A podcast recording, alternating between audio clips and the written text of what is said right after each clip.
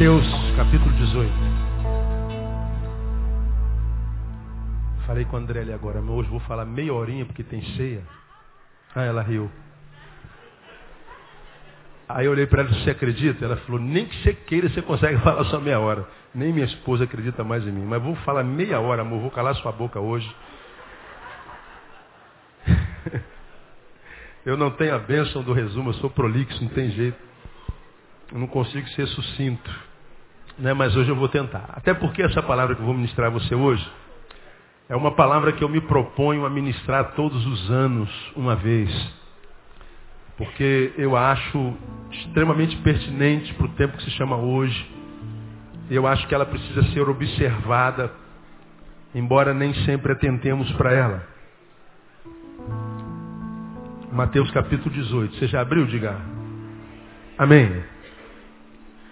Muito bem. Jesus fala sobre o maior no reino dos céus. Portanto, esse diálogo aqui é um, é um diálogo de gente grande e pequena. Quando você vê um grupo de pessoas discutindo quem é o maior, você está vendo um diálogo de gente grande que é pequena.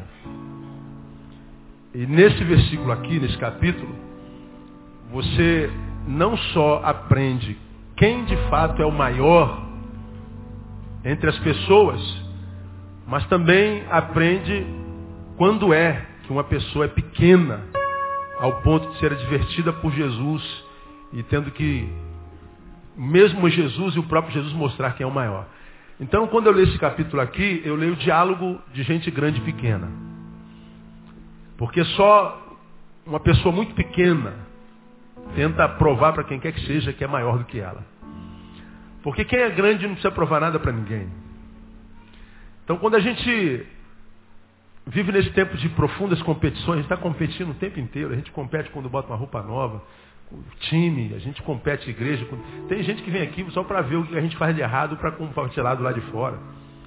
É crente que não vale nada. E os crentes estão disputando quem tem a melhor igreja, a maior igreja, quem tem mais poder, quem tem menos poder, quem é mais santo, quem é menos santo. Os que estão quase careca, quem tem mais cabelo que o outro. É, que engordaram, quem engordou mais, quem engordou menos. E a gente sempre, quando é para favorecer a gente, a gente aumenta um pouquinho. Né? Pastor, conta, quando o pastor está conversando, a gente está conversando no, no, encontro de pastores, estive no esse final de semana, e a gente conversa, conversa, conversa, roda, roda, roda. Mas aquela pergunta fatídica sempre vem de um pastor para o outro. Qual é a pergunta, pastores? Quantos membros tem sua igreja? Aí o pastor que conta pelos dentes é, diz sempre que tem dez vezes mais do que o que tem. Né? A gente está sempre competindo, as pessoas estão sempre competindo. Competição é o diálogo de gente grande que é pequena. Pessoas grandes que são grandes não competem nunca. Ele nunca tem a ambição de provar ser melhor ou maior do que quem quer que seja, mas também nunca sofre o poder da língua do outro. Ele é livre da opinião alheia. Quando alguém diz que ele é menos do que aquilo que ele aparenta ser, ele não sofre por causa disso. Porque ele sabe quem ele é no Senhor. É? Esse episódio revela o quão pequeno os apóstolos ainda eram ao ponto de discutirem quem era o maior no reino dos céus. Né? E esse episódio aconteceu depois de uma coisa horrível. Eles tiveram aquela experiência no, no alto da transfiguração, viram Jesus ladeado por Moisés e Elias, e tem aquela, aquele episódio de Jesus resplandecendo como um holofote de avião na frente deles, eles não podiam olhar para Jesus, e ato contínuo, uma nuvem baixa sobre Jesus e uma voz sai da nuvem. Este é meu filho amado em quem me comprazo. Eles têm essa experiência fenomenológica. E a coisa foi tão gloriosa que Pedro teve uma ideia ridícula. Jesus, se o senhor quiser, eu faço três cabaninhas aqui, uma para esses dois defuntos que estão aí do teu lado e para o senhor.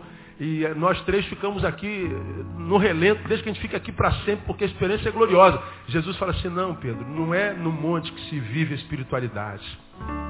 A espiritualidade se vive no cotidiano, no dia a dia, no dialético, na dialética do encontro, nas adversidades da vida.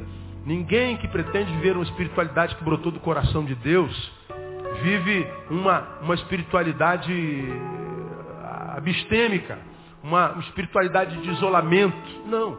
Vamos descer para junto do povo. Quando eles descem, eles encontram um demoniado gadareno. Aquele que tinha uma legião. Trouxeram para que ele fosse libertado. Eles não conseguiram. Aí o, pai daquele moleque fala assim, poxa Jesus, será que dá para o senhor quebrar o galho aí? Porque eu trouxe meu filho aos teus discípulos, eles não puderam expulsá-lo. Aí Jesus fica com raiva, ô oh, geração incrédula e perversa, até quando eu vou ter que suportar vocês? Até quando eu vou ter que conviver com gente sem fé como vocês? Como quem diz, vocês acabam de viver uma espiritualidade tão profunda lá no monte. Agora, quando descem para o dia a dia, vão encarar o primeiro demônio, vem tanto cheios de si, que aí o demônio bate na cara de vocês, vocês são humilhados. Aí ele disse assim, essa casta é uma casta especial, ela não sai senão à base de, de jejum e de oração. Jesus repreendeu o demônio e o demônio foi embora. Aí a gente pensa assim, pô, agora eles aprenderam, pô. Agora não é possível. Aí depois de ter sido envergonhado pelo diabo, eles entram nesse diálogo aqui. Quem é o maior no reino dos céus? Qual de nós é mais espiritual? Qual de nós vai ter um lugarzinho do lado de Jesus? Quem de nós é. Cara, os caras não aprendem nunca. Ser humano é assim, mesmo que seja apóstolo. Por isso que a Bíblia diz: conheçamos e prossigamos em conhecer o Senhor. Ninguém está pronto. Se alguém pensa estar pronto, está pronto para cair, como Pedro. E se a gente não está pronto, a gente tem que ficar ligado. Senão a gente passa pela vida sem conhecer a vida. A gente faz do trajeto entre o útero e a sepultura um trajeto que não significou nada. E todos nós nascemos de um útero, todos nós vamos para uma sepultura. Isso, isso é uma realidade na vida de cada um, de qualquer um. O que faz a diferença na vida de todos é o que nós fazemos nesse interregno. Entre o útero e a sepultura.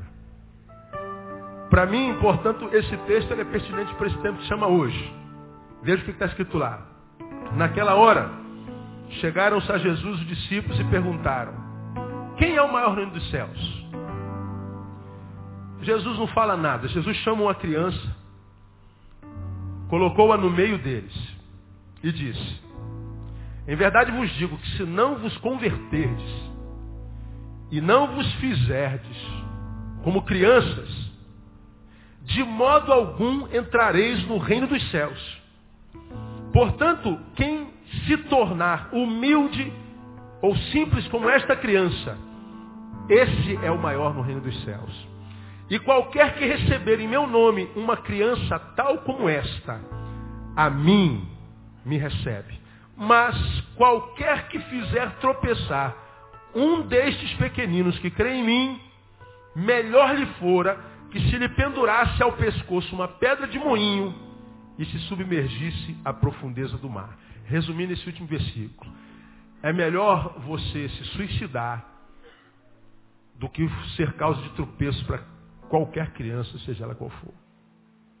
É melhor o suicídio. Portanto, pais, vocês estão se divorciando aí por causa de bobagem, porque não estão sendo servidos a contento no casamento, e não estão nem aí para o filhinho de vocês, preparem-se no dia, dia do juízo.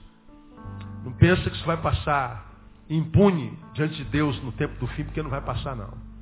Não se brinca com o coração de uma criança. Então, deixa, deixa, deixa eu compartilhar alguns ensinamentos com vocês aqui hoje.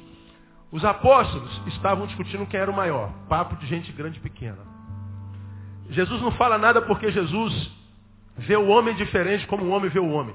Porque todos os que olhavam para os doze, olhavam para os doze e deviam ter inveja deles. Pô, por que, que esses caras foram eleitos pelo mestre e não eu? Eu fico imaginando quando aqueles doze participavam das campanhas com Jesus, caminhando pelo caminho, curando, batizando, restaurando, libertando, ressuscitando.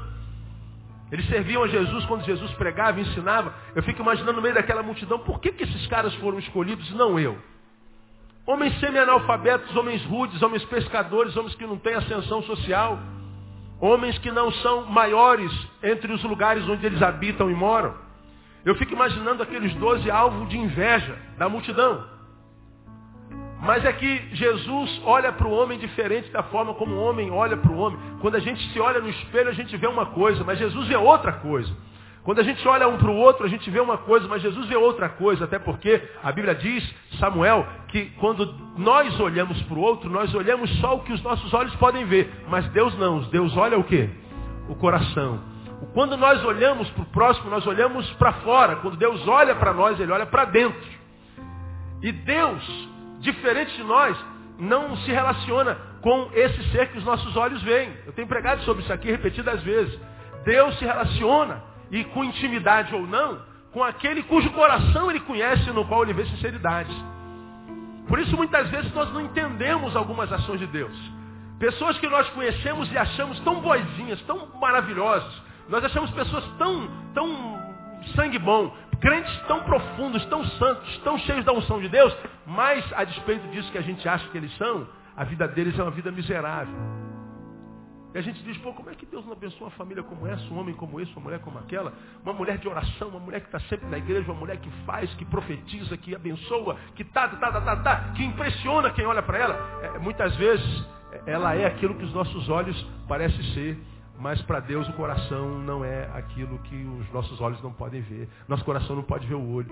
Mas aí, a contínuo, aquele que a gente acha que o cara não tem vida em Deus cara é meio doidão, o cara, sei lá, de repente ele usa brinco, não usa terno, o cara é meio largado. O cara, em vez de vir de carro para a igreja, ele vem de skate, né? Ele, de repente, é tatuado, o camarada parece que é barbudo, o cara, sei lá, o cara não penteia cabelo, o cabelo dele está sempre alto. O cara não tem cara de crente, não tem cheiro de crente, não tem postura de crente, não tem voz de crente, nem linguagem de crente. Ele não diz a paz do Senhor, meu amado irmão. Ele fala, e aí, brother, beleza? E o cara é, é, é, é, bem sucedido em tudo que faz e a gente fica aqui, pô, como é que Deus pode abençoar um cara desse? O cara não parece crente, não tem cheiro de crente, linguagem de crente, roupa de crente, tem nada de crente. Só que Deus não olha para a aparência, Deus olha para onde? Para o coração. Por isso Deus não está nem aí se eu uso vestes estalares, ou se eu uso camiseta, se eu uso sapato, se eu uso bota, se eu uso... Deus não está nem aí para isso, quem está aí para isso somos nós. E os discípulos estavam lá discutindo quem é o maior. Jesus que conhece os corações, pega uma criança, bota no meio e fala assim, vocês estão discutindo quem é o maior? Vocês estão querendo saber quem de vocês vai ser o maior no reino dos céus?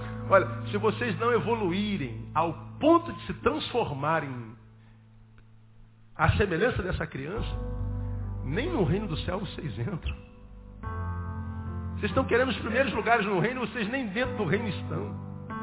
Se vocês não evoluírem ao ponto de parecerem, viverem uma vida conforme essa criança vive, nem no reino do céu vocês entram. Vocês podem entrar em qualquer igreja, vocês podem entrar em qualquer religião, vocês podem começar a praticar todo tipo de dogma, vocês podem mudar o exterior, vocês podem mudar a aparência, vocês podem mudar a linguagem, vocês podem mudar o lugar no qual vocês me adoram, vocês podem mudar um monte de coisa externa, mas vocês nem no reino dos céus entrarão.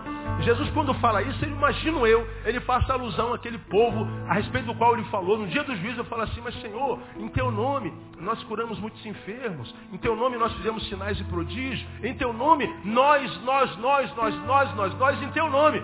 Jesus vai falar para eles assim, apartai de mim, nunca vos conheci. No nome de Jesus expulsaram demônios. No nome de Jesus curaram enfermos. No nome de Jesus fizeram sinais e prodígios. Mas Jesus diz, eu não conheço vocês. Mas pastor, como é que se explica a expulsão de demônio, a, a, execução de sinais e prodígios e a cura de enfermos. O nome de Jesus é poderoso na boca de qualquer cachorro, irmão. Porque o mais importante não é o veículo, é o poder do nome, é o poder do sangue do cordeiro. Portanto, não nos impressionemos com os superstars gospels que estão por aí, fazendo sinais e prodígios. Eles podem não ser conhecidos por Jesus. Por outro lado, tem pessoas cujo nome você nunca ouviu pronunciar na tua vida. Estão muitas vezes sentados nos cantinhos dos bancos das igrejas, aquelas irmãs do coquezinho, da perna cabeluda, das axilas cabeluda. É, os irmãos do terno quadriculado verde e branco, com a gravata cor de abóbora e a camisa marrom. Vem de bicicleta com a família inteira, inteira em cima da bicicleta com o pé cheio de barro. Você nunca ouviu falar, ri dele. Mas de repente esse homem, quando o nome dele é pronunciado de inferno, entra em depressão, porque o diabo fala, como falou a respeito de Paulo. Eu sei quem é Paulo, e eu sei quem é Jesus, mas você quem é? Quando tentaram expulsar a demônios em nome do Deus de Paulo, o endemoniado falou, o demônio falou, eu sei quem é Paulo. Vezes esse homem esquisito, cafona, muitas vezes até porquinho, quem sabe, podia engraxar o sapato. Não é? Que a gente não conhece, muitas vezes se ri dele. O diabo fala assim, eu sei quem é esse homem feio aí. Eu sei quem é esse homem cafona. Ele pode ser muito feio aos olhos dos homens, mas aos olhos de Deus ele é um príncipe, eu respeito esse príncipe. Não se impressione com a aparência não, irmão. Jesus está dizendo, se vocês não evoluírem ao ponto de parecerem uma criança, e de viverem como uma criança, nem no reino do céu vocês entram. Aí eu queria pensar com vocês, já passou quantos minutos, amor? Marca aí, hein? Dez minutos, dez, cinco minutos. Marca aí, marca mais 25 aí. Como é que criança vive? Porque eu acho que criança é a melhor forma de se viver hoje. Porque a vida está brava demais. Né? Meu Deus do céu. Quantos de vocês tiveram um aborrecimento muito grande hoje? Chegaram aqui espezinhado, irmão. De, de fato, de verdade. Você chegou aqui hoje assim, meio, meio espezinhado. alguém tem coragem de falar que chegou assim hoje aqui? Ó, tem um bocado deles aqui. Você pode ter tido, cara, a vida é assim. Se não se aborrecer hoje, vai se aborrecer amanhã. Se não se aborrecer amanhã, vai se aborrecer depois da manhã. A vida é um aborrecimento só, cara. Hoje eu falei, perdi meus documentos todinho no sábado. Fui fazer uma visita, quando cheguei em casa, minha carteira não estava lá carteira de motorista, carteira do exército, CNH, carteira de, de, de, de, civil, documento da moto, documento do carro, cartão de crédito, cartão de, de, CIA, de Rene, perdi tudo. Isso não é um problema. O pior é você ir na bendita da repartição pública para tirar uma nova carteira. Não existe um funcionário público nesse planeta que trabalhe direito. Não, claro que não. Aqui tem alguns aqui dentro meu filho que são uma benção. Amém amém? É. Mas, tirando vocês que estão aqui, o resto não presta, irmão. Os caras não trabalham de jeito nenhum, cara. Se aborrece. Ó, a carteira só fica pronta daqui a um mês. Aí o, o, safado fala assim, como eu compartilhei de manhã. Mas tem um caminho mais curto, hein, irmão. Tem um caminho curtinho, que a carteira chega amanhã na tua mão. Eu contei a experiência hoje de manhã, eu aconselharia você comprar a, a, tua carteira, porque esse funcionário que me pediu dinheiro, eu falei assim, ó, se eu lhe der dinheiro, eu me transformo na tua imagem e semelhança. Se eu lhe der dinheiro, eu pareço com você. Eu quero que quando minhas filhas olhem para mim, tenham orgulho não da minha imagem, mas do que eu sou, mesmo no oculto.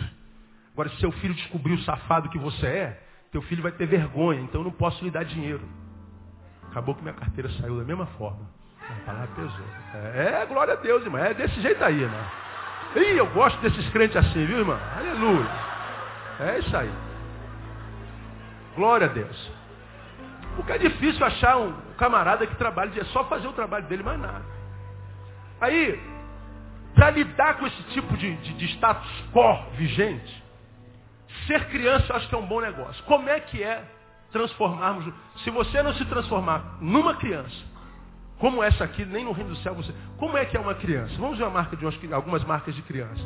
Primeiro, a criança vive só o hoje.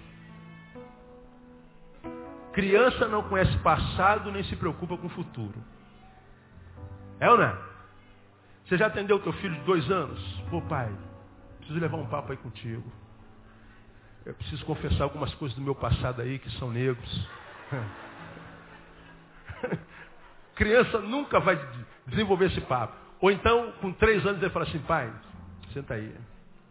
Eu estou muito preocupado com o meu futuro. Eu, eu não estou conseguindo dormir pensando no amanhã. Teu filho já falou isso com você? Na cronologia da criança não existe sete dias.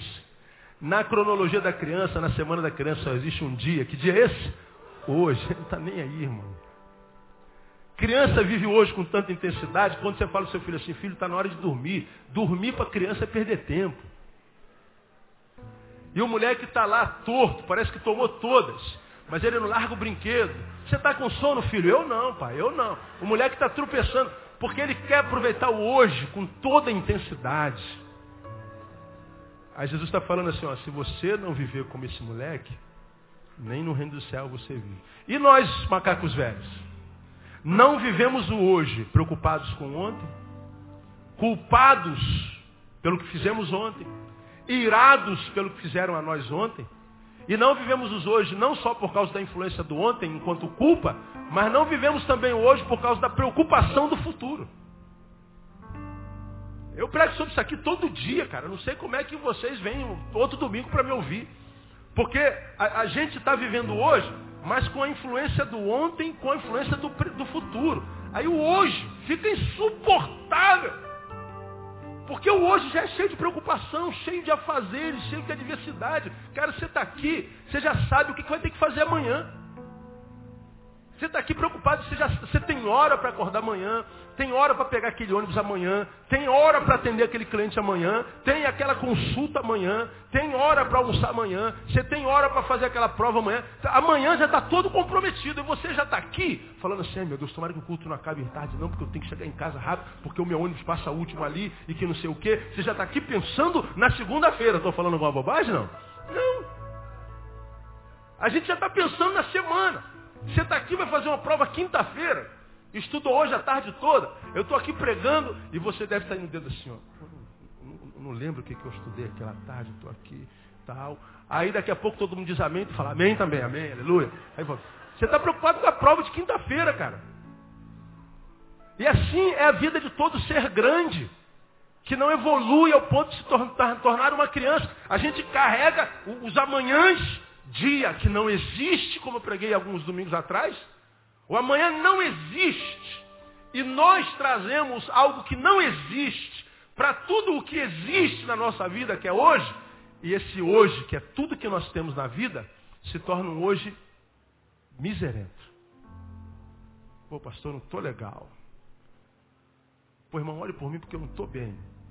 Quando a gente diz a gente não está bem, é o hoje que não está legal. Agora faça uma análise do por que você não está bem hoje, veja se grande parte do que transforma o teu hoje num hoje ruim não tem a ver em grande escala com o que você fez ontem e com a preocupação do que você precisa fazer amanhã. Veja. É verdade. Crianças vivem só hoje. Dois, criança coloca a sua segurança no pai. Criança não se preocupa em proteger-se a si mesmo. Há dois tipos de crianças. E quem é pai, quantos pais nós temos aqui? Levante a mão bem alta assim. A grande, grande parte de nós somos, somos pais. Então você teve filho. Quem teve dois, geralmente os dois são muito diferentes um do outro. Não são? Nunca dois filhos são iguais, cara. O mais velho é completamente diferente do mais novo. Temperamento, gosto. É, é uma coisa assustadora. Meu Deus, saiu do mesmo ventre, cara. É, é, é, é, filho do mesmo, do mesmo, mesmo pai, não é possível. Como é que sai tão diferente? As crianças são diferentes.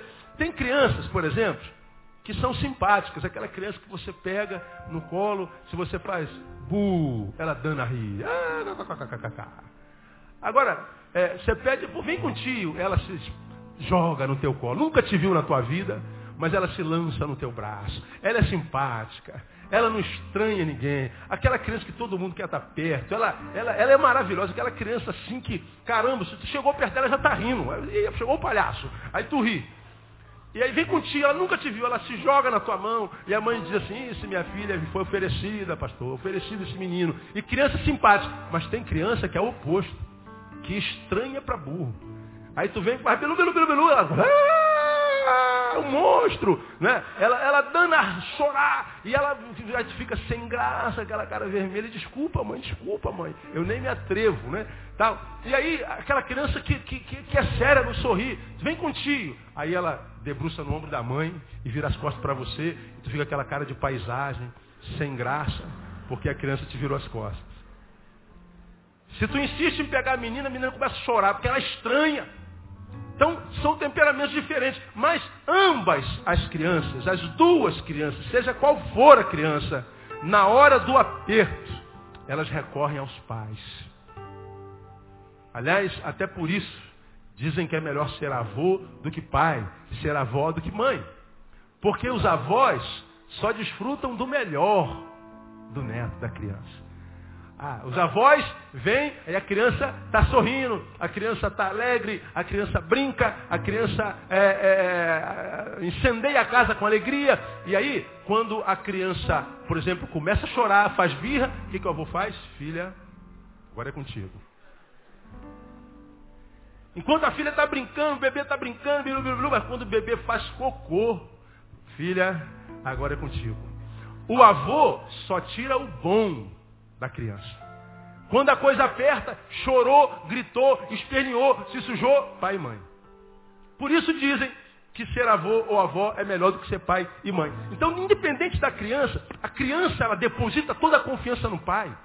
Quando a criança está sentindo dor, quando a criança está triste, quando a criança está com sono, quando a criança está enjoada, não adianta dar na mão de quem quer que seja. Pode pegar um colo mais gordinho, mais fofinho do que da mãe, não serve. Pode pegar um pai muito mais bonito que o pai. Pode pegar um janequine da vida, né? E colocar a criança no colo, não serve. Tem que ser a mãe, tem que ser o pai. Há momentos de aperto na vida de qualquer criança que ele não recorre a ninguém, recorre o pai. Nós não somos assim. Sabe quando é que nós grandes recorremos a Deus? Quando todas as tentativas fracassaram. A gente vai tentando com a nossa força, a gente vai tentando com a nossa sagacidade, a gente vai tentando com a nossa intelecção, a gente vai tentando com os nossos canudos, porque a gente tem canudo na parede, a gente pensa que é alguma coisa, a gente vai tentando com a nossa própria força. Aí chega um momento que nós não conseguimos sozinho, aí nós recorremos à sobrenaturalidade. E aí, como eu falei no início do culto, transformamos Deus no supermercado existencial. Ninguém vai ao supermercado se a dispensa estiver cheia. Quando a minha esposa fala assim, amor, preciso ir no mercado. Da onde ela tirou essa ideia que preciso ir no mercado? Quando ela entra lá no dispensa de casa, está faltando café, está faltando arroz, acabou o açúcar, acabou não sei o que, papel higiênico, acabou tudo. Aí, aí, quando faltou, a gente recorre ao mercado existencial. Vai lá na prateleira, tira só o que a gente precisa. E geralmente a mulher que é esperta vai para o supermercado sem marido. Porque existe um fenômeno que acontece conosco, maridos, a mulher vai colocando no carrinho e o marido, sem que ela perceba, vai tirando do carrinho. Acontece só comigo? Não, né? Aí a mulher chega no caixa e fala assim, meu Deus, cadê aquele negócio que eu falei? Aí alguns maridos falam assim, desnecessário. Tirei. Aí é briga, era certa, não tem jeito. Aí a mulher geralmente fala assim, volto lá sem você. Aí é facada, não tem jeito. Aí tem que ir só chorando, né, irmão? Não tem jeito. Então ela vai lá no mercado quando alguma coisa faltou. Ela pega na prateleira só o que precisa. Ela bota no carrinho, vai para o caixa, paga e vai embora feliz. Nós grandes lidamos com Deus assim. Transformamos Deus no supermercado. Nós somos mendigos de Deus. Somos pedintes, como preguei domingo passado. Nunca um mendigo, nunca um pedinte chega perto de você para lhe dar uma palavra de agrado, uma palavra de apreço, para te fazer um favor. Toda vez que você vê aquele ser humano maltrapilho, infelizmente ele está assim, ele chega perto de você, o que, que um mendigo fala quando fala contigo? Me dá alguma coisa? Alguns de nós dá. E a maioria dos seres humanos grandes, quando chegam perto de Deus, chegam perto de Deus para tirar alguma coisa dele, Senhor pode curar essa enfermidade? O senhor pode me ajudar a trocar meu carro? O senhor pode ajudar a minha empresa a não falir? O senhor pode me ajudar a restaurar meu casamento que eu fiz besteira há 20 anos, minha mulher não aguenta mais? E ela foi embora agora que eu, idiota, estou vendo quanto ela é preciosa para mim. O senhor pode me ajudar? E às vezes Deus vai lá e ajuda. O que, que essa pessoa faz? Faz como qualquer pedinte. Vira-se de costas e vai embora. Nunca mais vê aquele que lhe deu a moedinha.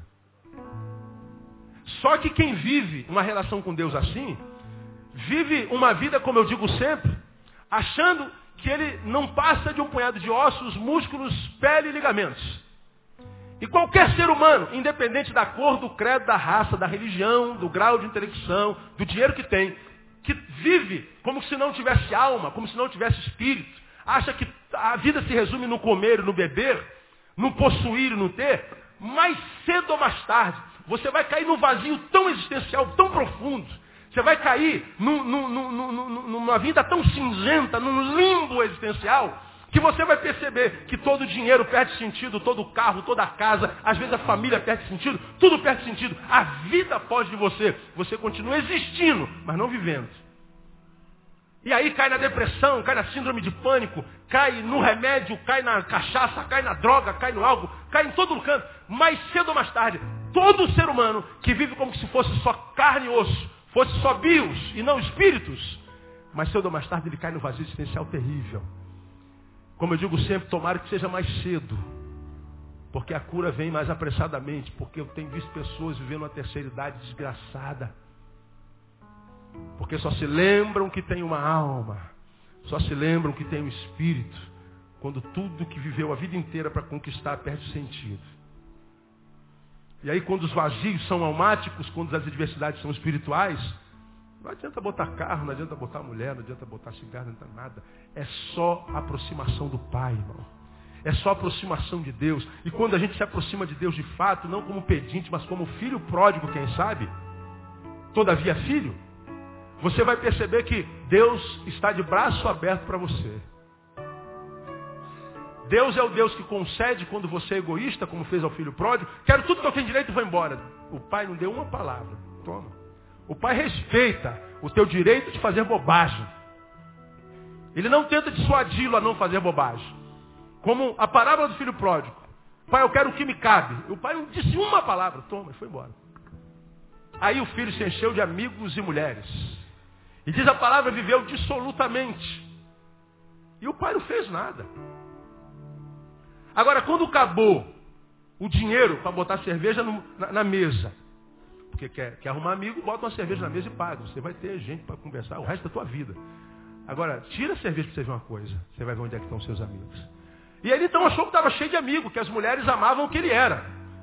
Mas ele descobriu quando o dinheiro acabou que o que elas amavam não era o que ela era, o que ele era, é o que ele tinha. E aí ele foi arrumar emprego num criador de porcos. Ó, tudo que eu tenho é um lugar para cuidar dos meus porcos. Qual o salário? Não, o salário é comida dos porcos. E ele foi viver literalmente uma porcaria de vida. Cai em si, infelizmente a maioria dos seres humanos só cai em si quando a vida está uma porcaria. Quantos empregados do meu pai, embora empregados, comem muito melhor e vivem muito melhor do que eu que sou filho. Levantar-me-ei e voltarei para meu pai e direi, pai, pequei contra os céus e perante ti já não sou digno de ser chamado teu filho, mas me trata como um dos teus empregados. Diz o texto que quando o filho apontou lá longe na fazenda, o pai reconheceu o seu filho, agora mendigo, pedinte. E o pai não olhou para o seu passado, como quem tirou o, o, o, parte do dinheiro que eu tinha, na verdade era dele, mas tirou antecipadamente, agora está voltando. Não vou receber não, pai. Pelo contrário, o pai larga tudo, sai correndo em direção do filho, dá-lhe um abraço. E diz assim, filho, você pode ter tudo o que um ser humano pode ter. Mas se você estiver longe do Pai, nada do que você tem significará alguma coisa na tua vida para sempre. E o pai lhe colocou o anel de herdeiro, matou o melhor bezerro, fez uma festa e disse: Esse meu filho estava morto e reviveu. Morto existencialmente. Como estão muitos dos que aqui estão me ouvindo, seja aqui sentado ou pela internet, ou que vão ouvir CD mais cedo ou mais tarde, que por fora parecem príncipes, mas por dentro são mendigos. Mendigos porque são pedintes espirituais existenciais. Estão longe de Deus e longe de Deus não há vida, irmão. A holografia, a holograma, a mentira, a hipocrisia. Parecer como criança é colocar a nossa segurança no Pai. Terceiro, como é ser como criança? Criança é sincera no que diz e no que faz. Caraca, como criança faz a gente passar vergonha, não é verdade? Seu filho pequeno já fez você passar vergonha alguma vez? Quantos já passaram vergonha alguma vez aí? Oh, pelo amor de Deus, é, é terrível. A idadezinha dessa amarelinha aí que está do lado da senhora aí, quando a nossa filha está com a gente, começa a olhar para alguém que está do nosso lado. Fixamente, fala, Ih, lá vem bomba, mané. Pode tirar a criança dali que ela já viu alguma coisa, ela vai perguntar. E quando ela pergunta, Aí a mãe fica vermelha, amarela, roxa. A senhora me desculpa, sabe como é que é criança, né? Criança é assim mesmo. Né? Pô, faz a gente passar uma vergonha, como a gente já passou vergonha com Tamara e Thaís quando era criança. Misericórdia. A gente estava no posto de gasolina. O, o, o, o frentista ele puxava de uma perna, ele puxava de uma perna. Tinha uma perna menor que a outra. Minha filha menor está vendo o frentista andando para lá. Tal. Lembra disso? Já está aí. E tá, o cara puxando a perna para lá. Aí tá aí pequenininha. Aí tô olhando pro cara andar para lá e para cá. Aí ele vai atender outro carro. Falei, ah, Jesus, lá vem bomba. Eu vou... Moço, segura, Thais. Não adiantou. Thais puxou o cara. O que, que teu pé assim, moço? cara, meu Deus, tivesse um buraco a gente botava a cabeça. Tá doido. Aí o cara falou, não, o tio nasceu assim, o cara tentou, né? É, é, é, pô, não precisa explicar, não, sou desculpa. Não, criança é assim mesmo, criança é assim mesmo. Mas no fundo ele falou, criança miserenda, não se mete na minha vida não. Né? A gente morre de vergonha. Criança é assim. Criança, ela é sincera no que diz e que faz. Ela só vem a mentir mais tarde, aprende com os adultos. Muitas vezes, nós deixamos de falar o que precisamos falar e nos calamos quando nós não podíamos calar. Às vezes nós invertemos. Quando a gente tem que calar, a gente fala. Quando a gente tem que falar, a gente cala.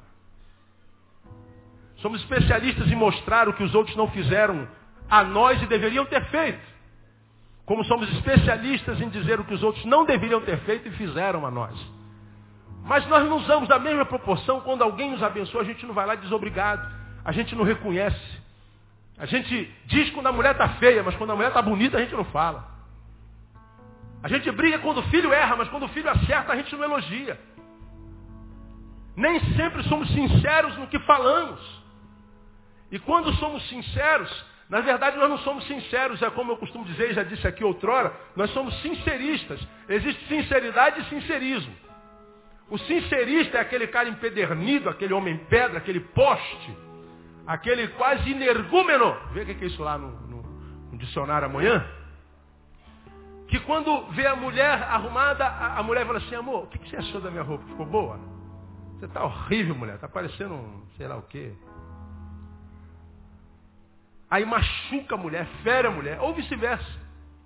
Aí depois fala assim, não, comigo é assim, eu falo a verdade na lata. Não me peça para mentir, porque eu não minto. Então, quando você ouvir um ser humano falando isso, ele já mentiu. E ele é um hipócrita. Porque não há quem não minta. Eu digo a verdade na lata, dou a quem doer. Esse é um sincerista empedernido. Isso é um ser humano que perdeu a humanidade. Porque você pode dizer a verdade na lata. Isso é muito bom. Mas, como se diz essa verdade? Não é o que se diz, é como se diz. Amor, como é que você acha que está minha roupa, amor? Você é bonita de qualquer jeito. Mas, se a gente parar para pensar, essa roupa aqui, deixa eu te mostrar umas coisas aqui. Vem cá no espelho. Olha aqui, o que, que você acha? É mesmo, né, amor? Pronto, você disse a mesma coisa. Pai, olha o desenho que eu fiz para você. Ih, filho, tá tudo torto aqui, ó. Não é assim não. A árvore é aqui, assim, assado. Olha o animal, né? Não, pastor, eu não minto para minha filha, eu falo na lata. Ih, filho, que legal. Mas olha só, é, pé de faca não existe. Faca não dá em árvore, não. Faca é o ferreiro que faz. Ensina a criança. Não é o que se diz, é como diz a criança quando ela usa de sinceridade. Ela usa de sinceridade porque ela ainda não discerne o quanto uma palavra pode machucar o outro. Agora, uma vez que nós crescemos, a gente já sabe o quanto uma palavra pode matar o outro. A Bíblia diz que a morte e a vida estão no poder do quê? Da língua. Então, se eu cresci e permaneço uma criança e vivo como tal, eu tenho que ter cuidado com o que eu falo. Eu tenho que usar de sinceridade, eu tenho que ser sincero no que digo, mas tenho que aprender a discernir entre sinceridade e sincerismo. Porque os sinceristas passam pela vida machucando os outros e acham que são cheios de virtude. Eles são seres humanos horríveis, que acham que são da verdade, mas uma verdade que não é dita em amor, porque a Bíblia diz que a gente tem que dizer a verdade em Amor. Amor. Crianças, quartos, não marquei os sentimentos. Criança está triste, está triste, está alegre, está alegre, não adianta. Menino, pare de correr, pare de, de, de, de, brincar, pare de não sei o quê. Não adianta, ele não pare, irmão. Ele está feliz, ele vai brincar, ele, ele, viaja na maionese, ele pega o carrinho, o aviãozinho dele ali. Teu filho é igual o Forrest Gump, ele está tá, tá, tá em alfa. O moleque não está nem aí. Agora, se ele está birrento, ele vai lá para o cantinho dele, fica lá, ele não quer saber o que estão pensando, o que, que vão dizer. Ele está assim pronto. Agora, nós somos especialistas em maquiar sentimentos. Vender imagem. De ser o que não é, para não ser rejeitado pelos outros, que também parecem ser e não são. Nós somos especialistas em maquiagem existencial, nós somos especialistas em, em tentar mostrar ser o que não são. E aí nós nos tornamos consumistas inveterados. Aí Patrick Marley, ele disse uma coisa muito interessante, eu anotei aqui na capa da minha Bíblia. Os homens são consumidos pelo desejo de comprar coisas que eles não precisam com o dinheiro que não possuem, a fim de impressionar pessoas que não gostam. Os homens são consumidos pelo desejo de comprar coisas que não precisam, com o dinheiro que não possuem, a fim de impressionar pessoas que não gostam. E por que, que a gente vive tentando impressionar os outros, cara? Por que você está numa roda e tem sempre um que vai dizer assim, eu sou, eu sou, eu sou, eu sou. Consegue conversar dez minutos sem dizer o que é. Ele não consegue simplesmente ser com os que são com ele naquele tempo. Ele tem que dizer o que faz. Geralmente ele diz o que faz para que os outros olhem para ele e o vejam diferente da forma como olham todos os outros na roda. Ele nunca vai admitir isso. Vejam o que são soberbos. Se fiam naquilo que fazem, naquilo que possuem. Mas se tirar o que possuem. Não são nada, como eu tenho dito, muitas vezes são pessoas tão pobres, tão pobres, que tudo que tem é dinheiro, mais nada. Mais nada. De modo que vai fiar a sua vida no quê? No que possui mesmo. No que possui mesmo. Criança não faz assim, criança ela não marqueia sentimento, criança é o que é, eu sou o que sou, pronto, não tem medo de rejeição. E termino minha palavra.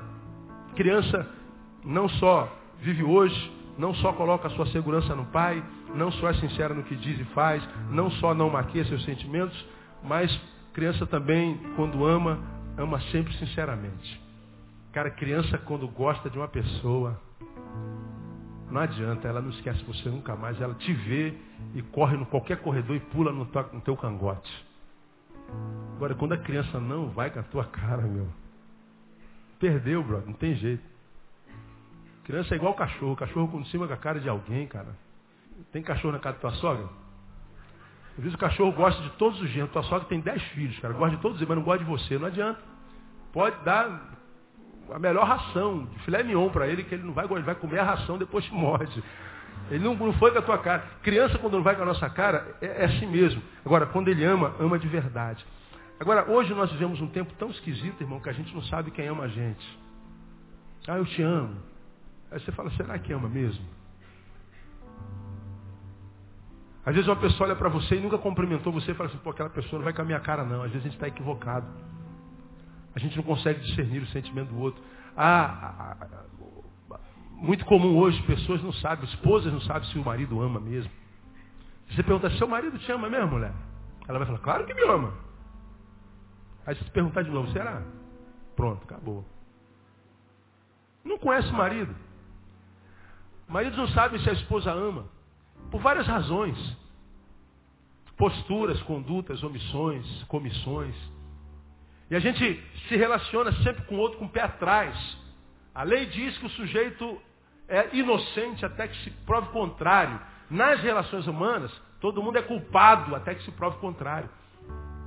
Nós confiamos uns dos outros, a gente não, não, não consegue amar e se relacionar a contento. Diferente de criança, criança pode estar aqui, daqui a pouco elas brigam por causa de um brinquedo e fazem uma celeuma danada. Um está chorando para lá, outro está chorando para cá. Às vezes vem os pais brigar um com o outro por causa das crianças e os pais se supapam, brigam. E enquanto a gente está brigando aqui, dez minutos depois, o que, que as crianças estão fazendo lá? Estão brincando de novo. E nós grandes estamos nos ensupapando aqui. E a gente nunca mais se fala o resto da vida. E as crianças não ficam de mal. Quem é da minha geração sabe o que é de mal. Estou de mal. Dez minutos. Porque o amor é sincero. Elas amam o seu próximo pelo que elas são e não pelos brinquedos que têm. Elas brincam por causa das posses, mas logo, logo elas se dão bem. E o Senhor está dizendo assim, ó, se você não for assim, nem no reino do céu você entra. Então a mensagem de hoje para nós essa noite é o seguinte, olha para si, brother. Olha para si, irmã. Veja se existe alguma criança dentro de você ainda. Vê se você consegue rir das suas próprias fraquezas, dos seus próprios micos. Ou será que você está muito a ferro e fogo? E se for muito a ferro e fogo, você está a um passo de adoecer, de ter um, um infarte. Você está a um passo de ser acometido por uma doença psicossomática, por um problema emocional. Porque o simples fato de fazer parte dessa geração já nos adoece. Agora, a forma como a gente reage a essa geração nos adoece ainda muito mais. Ontem eu estava assistindo uma entrevista antiga, estava gravada lá num DVD, da, da mãe da Luciana Gimenez, como é o nome dela? Vera Gimenez, foi uma atriz ela deu uma entrevista para para Marília Gabriela. E ela estava com câncer naquela ocasião. E Marília Gabriela perguntou para ela assim: O que, que, você acha? Que, você pensa a respeito do câncer? A resposta de Vera Jimenez: O câncer é uma doença da alma. E ela disse: Eu reconheço claramente que o meu câncer apareceu no meu corpo depois da doença profunda que eu vivi na minha alma. Eu tive um, um embate psicológico muito grande, um problema muito grande na minha vida. E eu não soube lidar, soube lidar com isso. E isso se transformou num câncer em mim. E pesquisas estão mostrando claramente que quase nenhum ser humano que foi acometido de câncer tem câncer sem que antes tenha tido um embate muito profundo na alma. Tenha desenvolvido a incapacidade de lidar com as adversidades da vida. Às vezes os embates fazem tão mal para a alma que a alma explode, eclode com uma enfermidade na alma. Alguns têm queda de cabelo, outros têm bulimia, engordam, outros têm anorexia, emagrecem, outros têm toque, transtorno obsessivo compulsivo, outros têm gastrite, outros têm úlcera, outros aparece pano branco, outros síndrome de transtorno do pânico. E aí, essas doenças que vão eclodindo no corpo, na verdade, elas têm origem na alma. E almas que perderam a capacidade de ser criança de curtir o hoje, de curtir a vida, de sorrir, de celebrar o mínimo. Porque há crianças que brincam com Playstation, como falaram de manhã, me deram um presente muito legal hoje de manhã, meu aniversário foi sexta-feira. E alguém me falou, é um Playstation. Eu não sei nem o que é Playstation. Ah, tecnologicamente eu sou jurássico, não, não entendo nada dessas coisas. Mas deve ser um presente muito legal, né? Eu vejo as crianças brincando lá, as crianças viajam, somem da terra quando estão brincando aquilo ali. Tal. Tem criança que brinca com isso. Mas se você for lá no sertão, tem criança que brinca com espiga de milho. E a criança que brinca com a espiga de milho lá no sertão. E a criança que brinca com Playstation aqui na megalópole, brincam com a mesma intensidade. Com a mesma alegria, com a mesma propulsão. Porque criança é criança em qualquer lugar. E se a gente for criança, a gente vai entender que a gente precisa de muito pouco para ser feliz. Muito pouco. E se a gente se transformar em criança e ouvir a palavra desse mestre chamado Jesus, a gente não só entra no reino de Deus, como o reino de Deus entre nós. E se o reino de Deus estiver em nós, o mundo pode se transformar no inferno. Porque nós estaremos no inferno, mas dentro do reino de Deus. E para quem está dentro do reino de Deus, não existem frutos do inferno nele. Deus te abençoe, irmão. Te dê a graça de ser uma criança até o último dia da tua vida, no nome de Jesus. Quem recebe essa palavra, aplauda ele bem forte, porque o Senhor é bom.